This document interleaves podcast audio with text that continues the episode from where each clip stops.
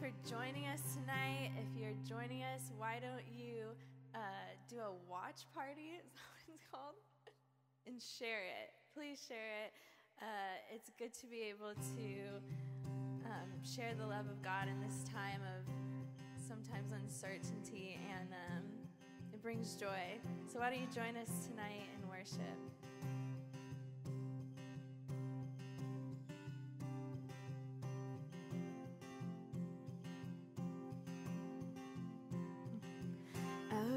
a hallelujah.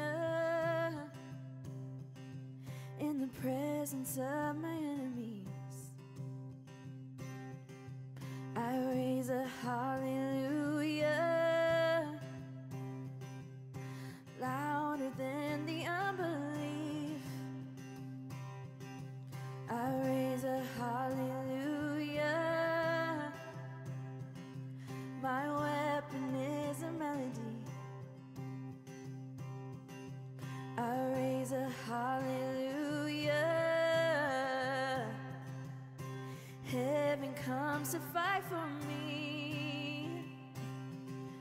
So I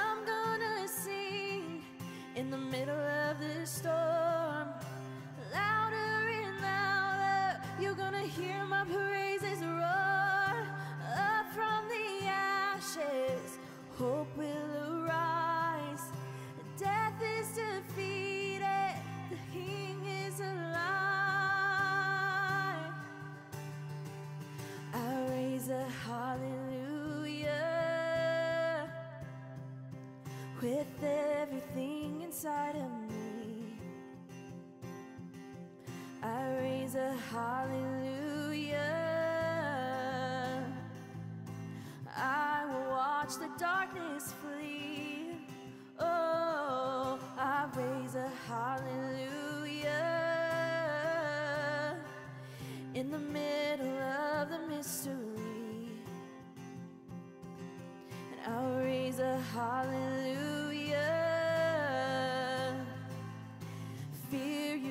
lost your hold on me. Oh, so I.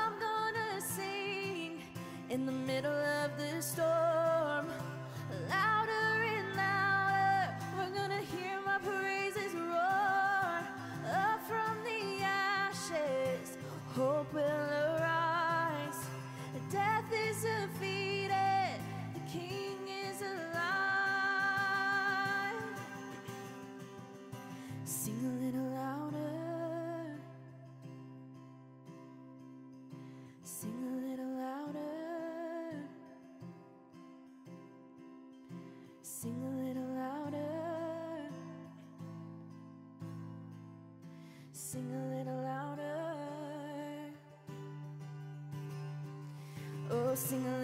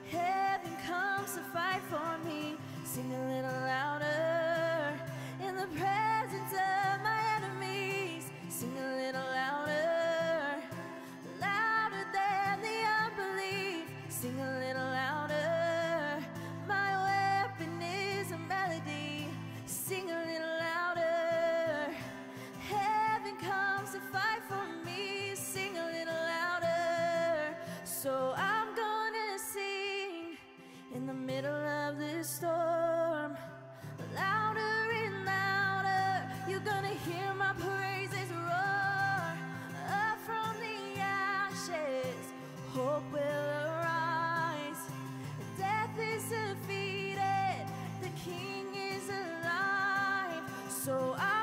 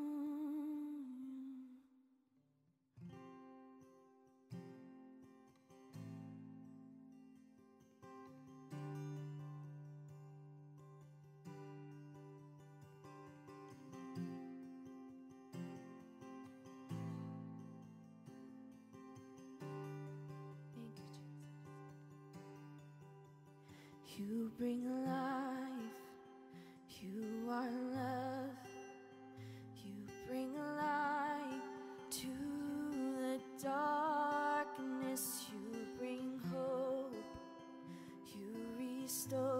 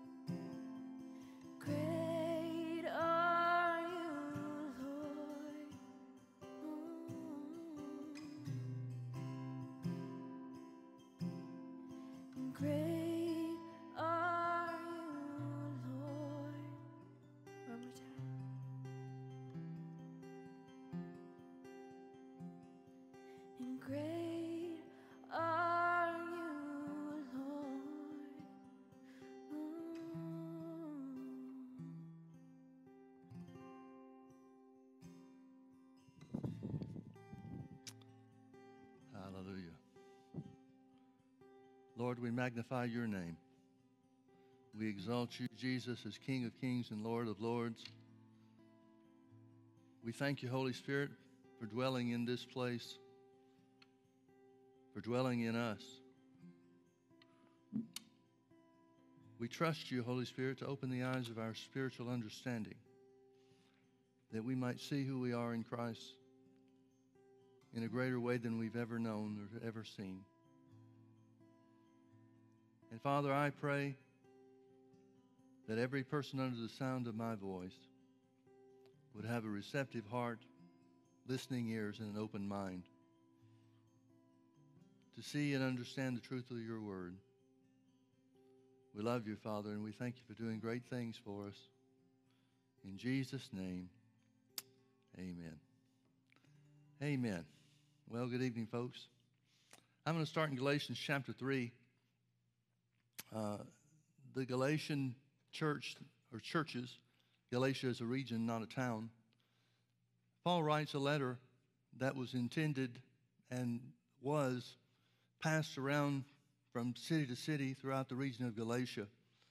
And apparently, the reason for Paul writing and uh, informing them of the things that he did was because after he had established uh, churches there in the region of Galatia some years prior to this point in time, the Jews, from many of the Jews from Jerusalem, have come to this place and they've imposed upon the people that are already saved, people that have already received Jesus as their Lord and Savior, but tried to impose upon them the, keeping the law of Moses. And so Paul is talking to them about this. It's certainly, as we know and understand, uh, it, the law of Moses is unnecessary once you make Jesus the, the Lord of your life. And so Paul is talking to them about how foolish uh, it is for them to have allowed the Jews to impose this law of Moses back upon them. Galatians chapter 3, verse 1 O foolish Galatians, who hath bewitched you that you should not obey the truth, before whose eyes Jesus Christ has been evidently set forth crucified among you? This only would I learn of you. Receive ye the Spirit by the works of the law or by the hearing of faith? He's asking them very simply, how did you get saved? Did you get saved by keeping the law of Moses or by, by believing in the finished work of Jesus? Verse 3 Are you so foolish? Having begun in the Spirit, are you now made perfect by the flesh? The point is very simply made. If the keeping of the law or the works of the flesh is what was necessary, then how could you have gotten saved by faith? But now that you have been saved by faith, what makes you think that the keeping of the law or the works of the flesh would have any benefit or produce some spiritual result. Having begun in the Spirit, are you now made perfect by the flesh? Have you suffered so many things in vain, if it yet be in vain? He, therefore, that ministers to you the Spirit, he's talking about God. He's saying, when God ministers to you the Spirit and worketh miracles among you, does he do it by the works of the law or by the hearing of faith? Again, he's talking about how did you get saved? Did you get saved through keeping the law of Moses, or did you get saved by believing in the finished work of Jesus? Now, I want you to notice he's speaking of two different things, two different works of God. He says, He that ministers to you the Spirit. Again, that's talking about salvation. It could probably also be included in uh, uh, ministering the baptism of the Holy Spirit with the evidence of speaking in other tongues. But that's the first thing. He says, Does he do that by the works of the law or by the hearing of faith? The second thing is, he that works miracles among you. When God performs a miracle in our midst or for our benefit, does he do that by the works of the law? Because we've kept the, the law of Moses to such a degree that we've earned it? Or does he do it by faith? Verse 6 is the answer. Even as Abraham believed God, not just by faith, but the Abraham kind of faith. Even as Abraham believed God, and it was accounted to him for righteousness. Know ye therefore that they which are of faith, the same are the children of Abraham. They're Gentiles in the flesh, but because they've made Jesus the Lord of their lives, they're children of Abraham by faith.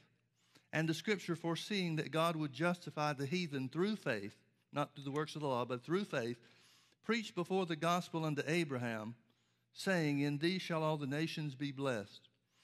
I want you to see that, folks. Notice that God showed Abraham enough of his plan and purpose to show where the, the child of promise fits in. He fits in because through the descendants of Abraham, by which Jesus came to the earth, the work of Jesus on the cross, the sacrificial work of Jesus on the cross, was made available to the whole earth, not just to the Jews, but also to the Gentiles, by the hearing of faith. So he preached the gospel unto Abraham, saying, In thee shall all the nations be blessed. So then, they which be of faith are blessed with faithful Abraham. If there is one thing that we have an abundance of information on, it's how Abraham believed God. We see Abraham's success, we see Abraham's failure, we see the same challenges that, that we uh, experience. We see the same results in Abraham that we've probably experienced ourselves when we turned loose of the promise of God because it wasn't fulfilled in a certain period of time. We've got more information about Abraham and his faith in God than any other thing. And that's for a reason. Because the Bible wants us to know, God wants us to know, and so He gave it to us in His Word. He wants us to know what kind of faith receives from God, receives anything from God, receives everything from God. He wants us to know the kind of faith that will receive even miracles. Now, that um, information about Abraham's faith is in Romans chapter 4. I know we talk about Romans chapter 4 a lot. We talk about the subject of faith a lot, but you can't overemphasize the importance of faith. Without faith, it's impossible to receive from God. Without faith, it's impossible to please God. So in Romans chapter 4, beginning in verse 17, it tells us about Abraham's faith. Here's the kind of faith that works miracles or receives a miracle. As it is written, I have made thee a father of many nations, before him whom he believed, even God, who quickeneth the dead and calleth those things which be not as though they were. Here, where it says, before him whom he believed, that word before means like. It's telling us that Abraham was an imitator of God in this respect. It says two things about God He quickens the dead, and He calls things that be not as though they were. And it says that Abraham was like unto God in those two respects. Now, how can you be like God in quickening the dead? Well, how does God quicken the dead? Except by His Word. When it says that Abraham was like God, who quickens the dead, and who calls things that be not as though they were. It's telling us that Abraham's faith included speaking life to his body. Because of his age, he and Sarah both were too old to have children. They had no natural circumstance in their bodies whatsoever. I'm sure Sarah had already been through menopause. There was no experience, there was no condition, there was no circumstance in their body that lended even the least bit of encouragement or hope to them for the promise of God to be realized. Well, since they didn't have any natural circumstance to hope in, what did they have to place their hope in? Faith is the substance of things hoped for. You can't believe if you don't have hope. So, what did they hope in? Notice verse 18. It says, Who against hope believed in hope. In other words, believed in what God said, what God's promise was, that he might become the father of many nations according to that which was spoken. So they're putting their hope in the spoken word of God. So shall thy seed be. And being not weak in faith, he considered not his own body now dead when he was about a hundred years old, neither yet the deadness of Sarah's womb. I like another translation on this. It says, But looking unto the promise of God, Abraham staggered not through unbelief, but was strong in faith, giving glory to God and being fully persuaded that what he had promised he was able also to perform. Folks, notice that last phrase being fully persuaded. He, being fully persuaded. How did Abraham come to the place where he was fully persuaded? He kept speaking life to his body. He kept saying what God said. God said, I've already made you a father of nations.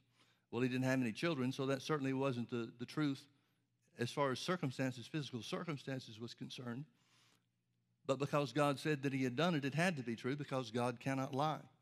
So Abraham continued to say what God said looking unto the promise of God. That's where his hope was. His hope was that God would come, bring to pass that which he had promised to him. So he looked unto the promise of God, and he looked only unto the promise of God. He didn't consider his body now dead. It doesn't mean he was in denial. It simply means that he accepted that God's word was more real and more true than the physical circumstances of his flesh, of his and Sarah's bodies. So he considered not his own body now dead, neither yet the deadness of Sarah's womb but was strong in faith. He staggered not at the promise of God. He kept looking at the promise of God and looking only at the promise of God, and it caused a strength, a strong faith, an unwavering faith. An unshakable faith. That's really what I want to talk to you about tonight, folks, is unshakable faith.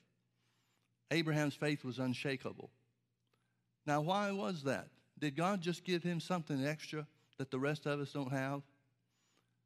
No, he, he gained unshakable faith, unwavering faith, by keeping his eyes on what God had promised, by looking unto and looking only unto what God had promised.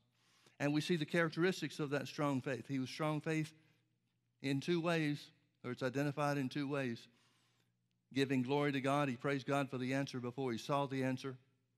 He praised God for the answer because of the promise of his word, not because of the things in his circumstances or his physical body. He was strong in faith, giving glory to God, and being fully persuaded that what God had promised, he was able also to perform. The Bible says in James chapter 1 if any of us lack wisdom, then we should ask of God. But then it tells us specifically how to ask. But let him ask in faith, nothing wavering. For he that wavers is like the wave of the sea driven with the wind and tossed. Let not that man, the man that wavers, he's back and forth. He's standing in faith and speaking the word one day, and the next day he's down in the dumps and saying, Woe is me. Why did these things happen to me? Why doesn't God care? That's wavering faith. That's shakable faith. But the Bible tells us to ask in faith, nothing wavering. Well, if God tells us not to waver, then it's possible for us to not waver. Nothing wavering, for he that is driven, he that wavers is like the wave of the sea driven with the wind and tossed. Let not that man, the man that wavers, the man that's up one day and down the next, the man that's ruled by his emotions or his physical circumstances, let not that man think that he shall receive anything of the Lord. Now, I want to show you an example, use a couple of examples here. Turn with me to Matthew chapter 14. Let's get a picture of what shakable faith looks like. Because if we can identify what shakable or wavering faith looks like, then we can get a clear picture of unshakable faith.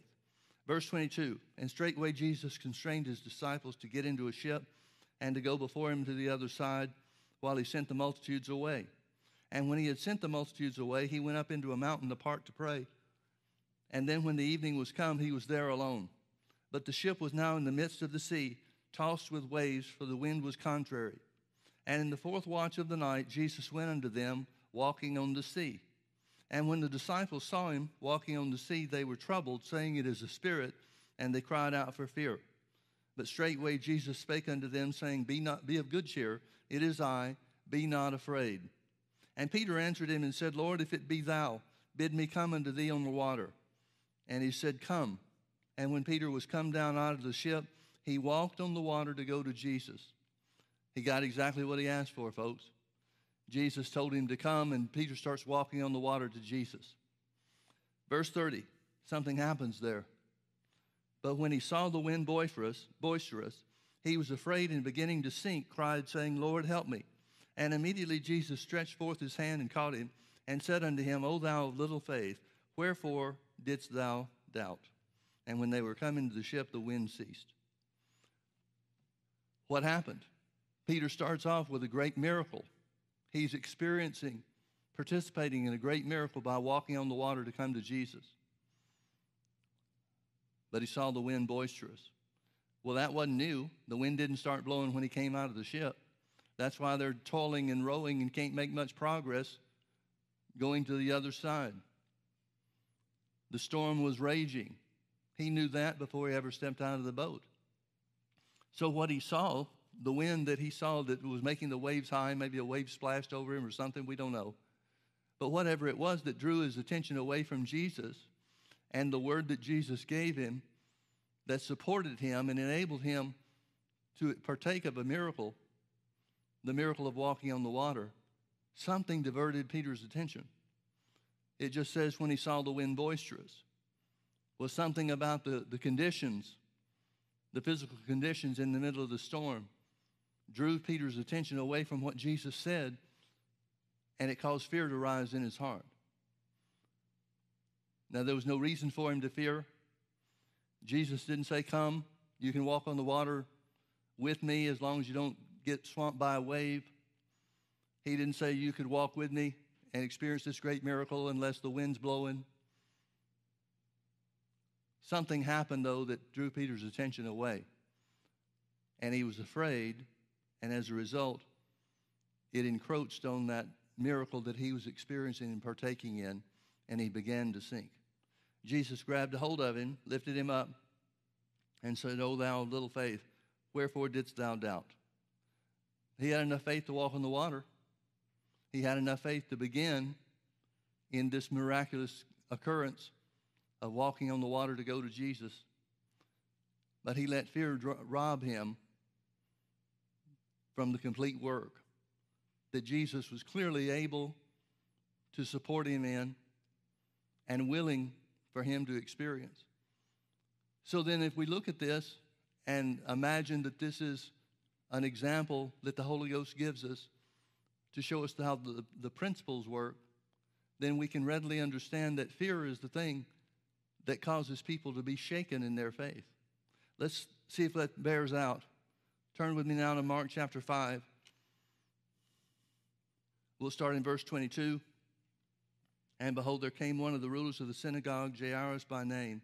And when he saw him, he fell at his feet. And he besought him greatly, saying, My little daughter lies at the point of death.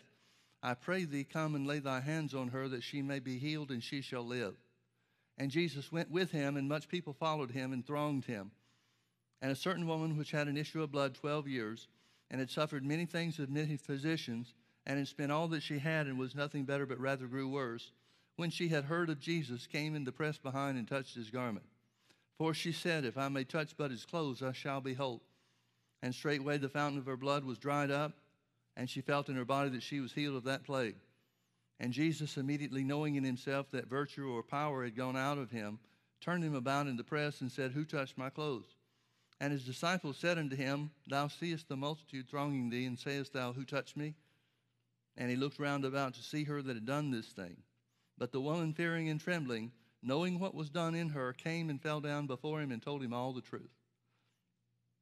And he said, Daughter, thy faith has made thee whole. Go in peace and be whole of thy plague. While he yet spake, there came from the ruler of the synagogue's house certain which said, Thy daughter is dead. Why troublest thou the master any further? As soon as Jesus heard the word that was spoken, he said unto the ruler of the synagogue, Be not afraid, only believe. Be not afraid, only believe. Now, why is Jesus coaching this guy? Because he realizes that, that the fear that's attached to the, the report that his daughter is already dead would certainly qualify as a reason for somebody to turn loose of their faith. But Jesus is telling him, hold on to your faith. Don't let go. He doesn't tell him to start confessing. He doesn't tell him that he's going to start need to start believing for something else. Before it was just healing, now it's a miracle. So that changes things. He simply told him to refuse to yield to fear. In other words, Jesus is telling him, he's encouraging him to have unshakable faith. And he suffered no man to follow him save Peter and James and John, the brother of James. And he came to the house of the ruler of the synagogue and seeth the tumult and them that wept and wailed greatly. And when he was come in, he said unto them, Why make you this ado, and weep? The damsel is not dead, but sleepeth. And they laughed him to scorn.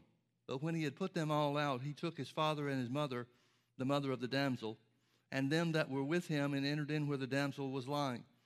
And he took the damsel by the hand and said unto her, Talitha cumi, which is being interpreted, Damsel, I say unto thee, arise. And straightway the damsel arose and walked, for she was of the age of twelve years, and they were astonished with a great astonishment. And he charged them straitly that no man should know it, and commanded that something should be given her to eat. Jesus says one word be not afraid, only believe. And that man, Jairus, concerning his daughter, was willing to hold on to the faith that he had started with, the faith that he began with, the faith that caused Jesus to come with him to his house to begin with. That faith, because he refused to be shaken by the report. And folks, you can't get a much worse report than hearing that your daughter is dead. But he didn't allow fear and the fear that was associated with that report change what he believed in. He didn't allow it to change what he had exercised his faith in to get Jesus to come with him to begin with. Now let's look at another example in the book of Jonah, chapter 2. We know the story of Jonah. God tells Jonah to go to Nineveh and preach something very specific to them. If they don't repent, then with a certain period of time, the judgment of God would fall upon the city. And we know the end result. They did repent. Well, Jonah apparently didn't want the Ninevites to repent. He didn't want them to receive the blessing of God when he heard that the judgment of God was going to come upon them if they didn't repent, then that's what he wanted things to be. So he starts running away. He gets on a ship to go to Tarshish, which is in the other direction from Nineveh. And he's in this ship, and the ship is overtaken by a great storm. This storm is something that God was doing to draw their attention. It says Jonah was in the, uh, the lower part of the ship asleep. And so when the, the crew of the ship came to him, they started questioning him and found out that it was this storm was because he was disobeying and running away from God. Well, Jonah knew the only uh, solution for them was to throw him overboard. So he told them to do it. First time he told them they didn't want to do that. They felt like that would be an insult to the God that Jonah worshiped. But it came to the place where they had no choice, and so they threw him out. And as soon as they threw him out, the storm ceased and, and everything became calm.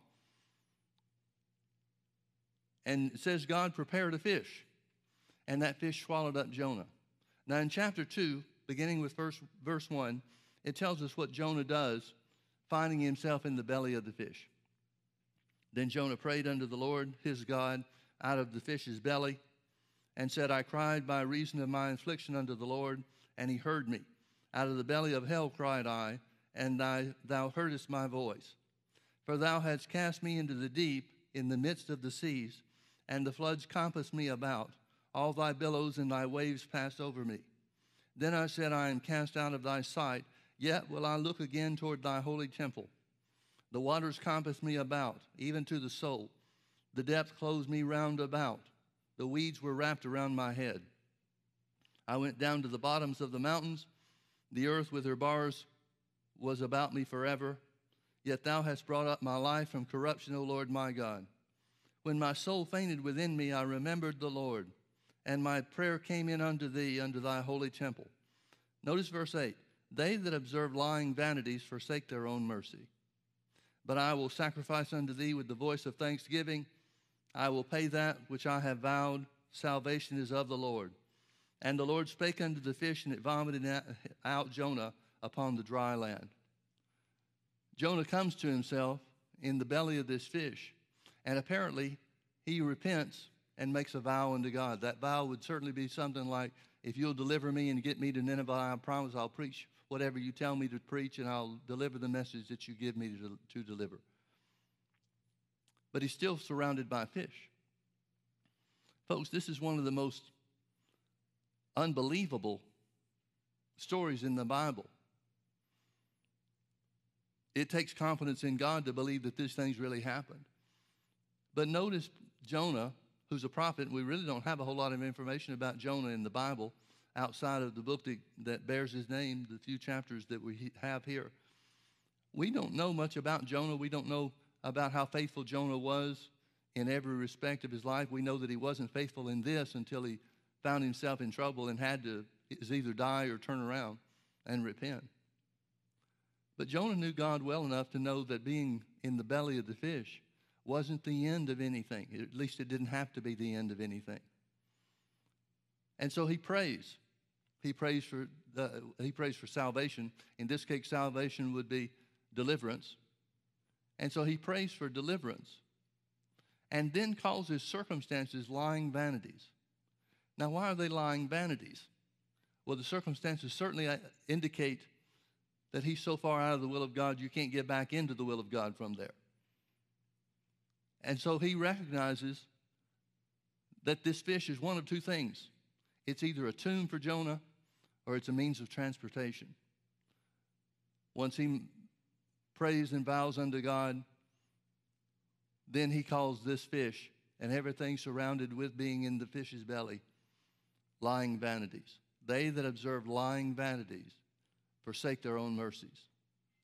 Folks, if the fish that Jonah was in the middle of is a lying vanity, then our bodies that don't instantly respond to the truth of God's word concerning healing, those are lying vanities too. Because the Bible says Jesus took our infirmities and bore our sicknesses, and with his stripes we were healed. It's already done. It doesn't have to be done again. There's nothing left to perfect or to finish. Jesus paid the price. He sacrificed himself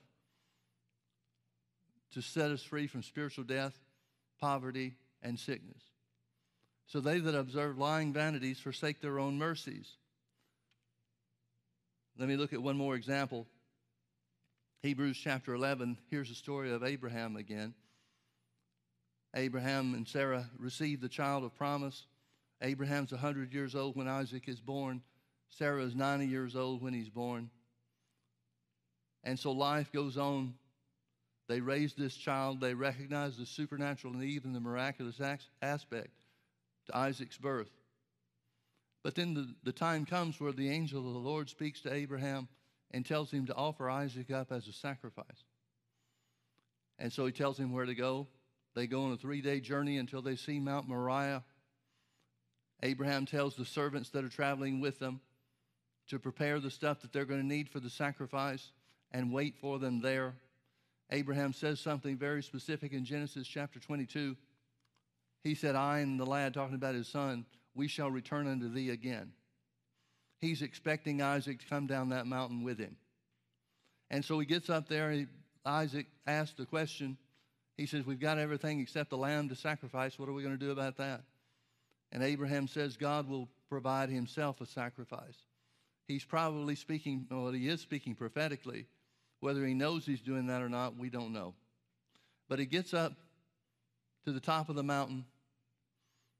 He binds Isaac, lays him on the altar, just as he would a lamb to offer it up as a burnt offering unto God. And the angel of the Lord stops him as he draws back the knife to take his son's life. He stops him and says, Now I know that you won't withhold your son, even your only son, from me. It becomes the foundation for God giving his son to us. It becomes the foundation of the Abrahamic covenant that enabled God to offer his only son as a sacrifice for us. And Hebrews chapter 11, I want you to look at some uh, information, some details about this story that shows us uh, Abraham's mindset when God tells him to offer Isaac as a sacrifice. Starting in verse 17, it says, By faith, Abraham, when he was tried, offered up Isaac and he that had received the promises offered up his only begotten son.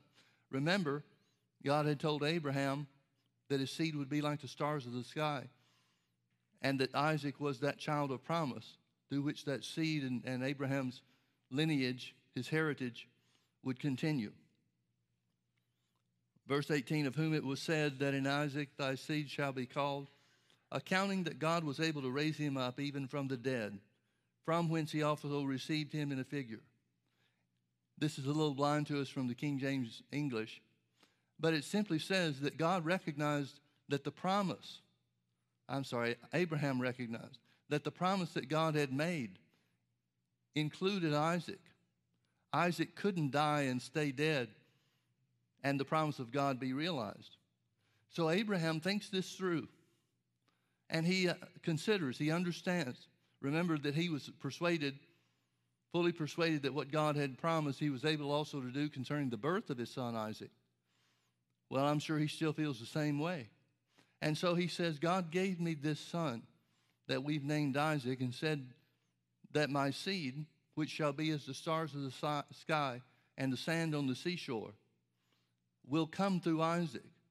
So Isaac has to live. Isaac has to survive. So if that means God will have to raise him from the dead, if I go through this and that's what God has instructed me to do, then if he has to raise him from the dead, he will. But Isaac has to live. And it says that as far as Abraham was concerned, he received him. He already received him before he ever went up the mountain. He already received Isaac as one raised back from the dead. Folks, that's fully persuaded. That's unshakable faith. That's unshakable faith. That's the kind of faith that receives from God every time. That's the kind of faith that the devil can't do anything about. That's the kind of faith that the devil can't hinder. That's the kind of faith that fear will not shake. Somebody made the comment, I think it was F.F. F. Bosworth, that said this many years ago. He said, Adversity will not injure true faith. Adversity will not injure true faith.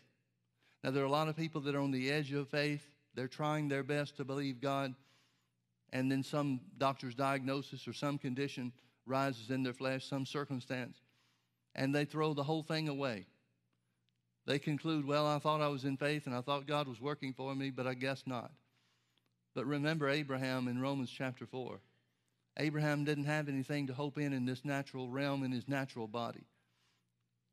Against hope, he believed in hope, the hope that came from the promise of God. He's doing that same thing in this instance, some 17 or 18 years later, perhaps. He doesn't have any hope other than what God had promised. And it's still the same promise. So shall thy seed be.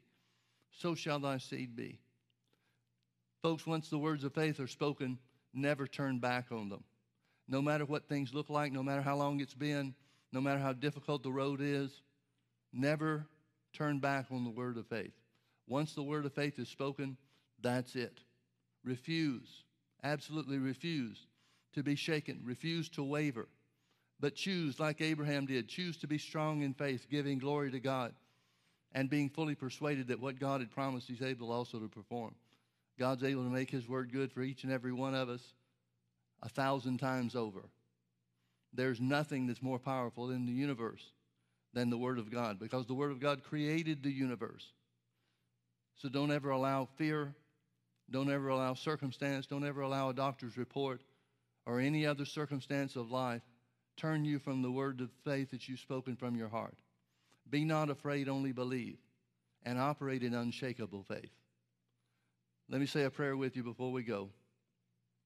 Father, in the name of Jesus, I know there are people that are listening and watching this broadcast that are faced with challenges, physical challenges in their bodies. In the name of Jesus, Father, we say what you say. We say that Jesus took our infirmities and bore our sicknesses, and with his stripes we were healed. We thank you, Father, that the work's already done. We're not trying to accomplish the work because Jesus already did that. We just simply receive it. We receive our healing as a free gift from God because of what Jesus has done. We may not have any natural hope to hope in, Father, but we put our hope in your word. And as a result, we believe that we receive healing from the top of our head to the soles of our feet. If anyone has Corona 19, this coronavirus, that's listening to me now, we curse this thing. We command their bodies to be healed and to be made whole. We thank you, Father, for raising them up. We declare, even as your word says, the prayer of faith has healed the sick, and you, Lord, are raising them up. Thank you, Father, for your willingness, your goodness, and your mercy to always minister your healing power to raise us up because healing is of you. Thank you, Father, that it's done. In Jesus' precious name, amen. Amen. Well, folks, thank you so much for being with us. We'll see you again Wednesday night. Have a great week. God bless.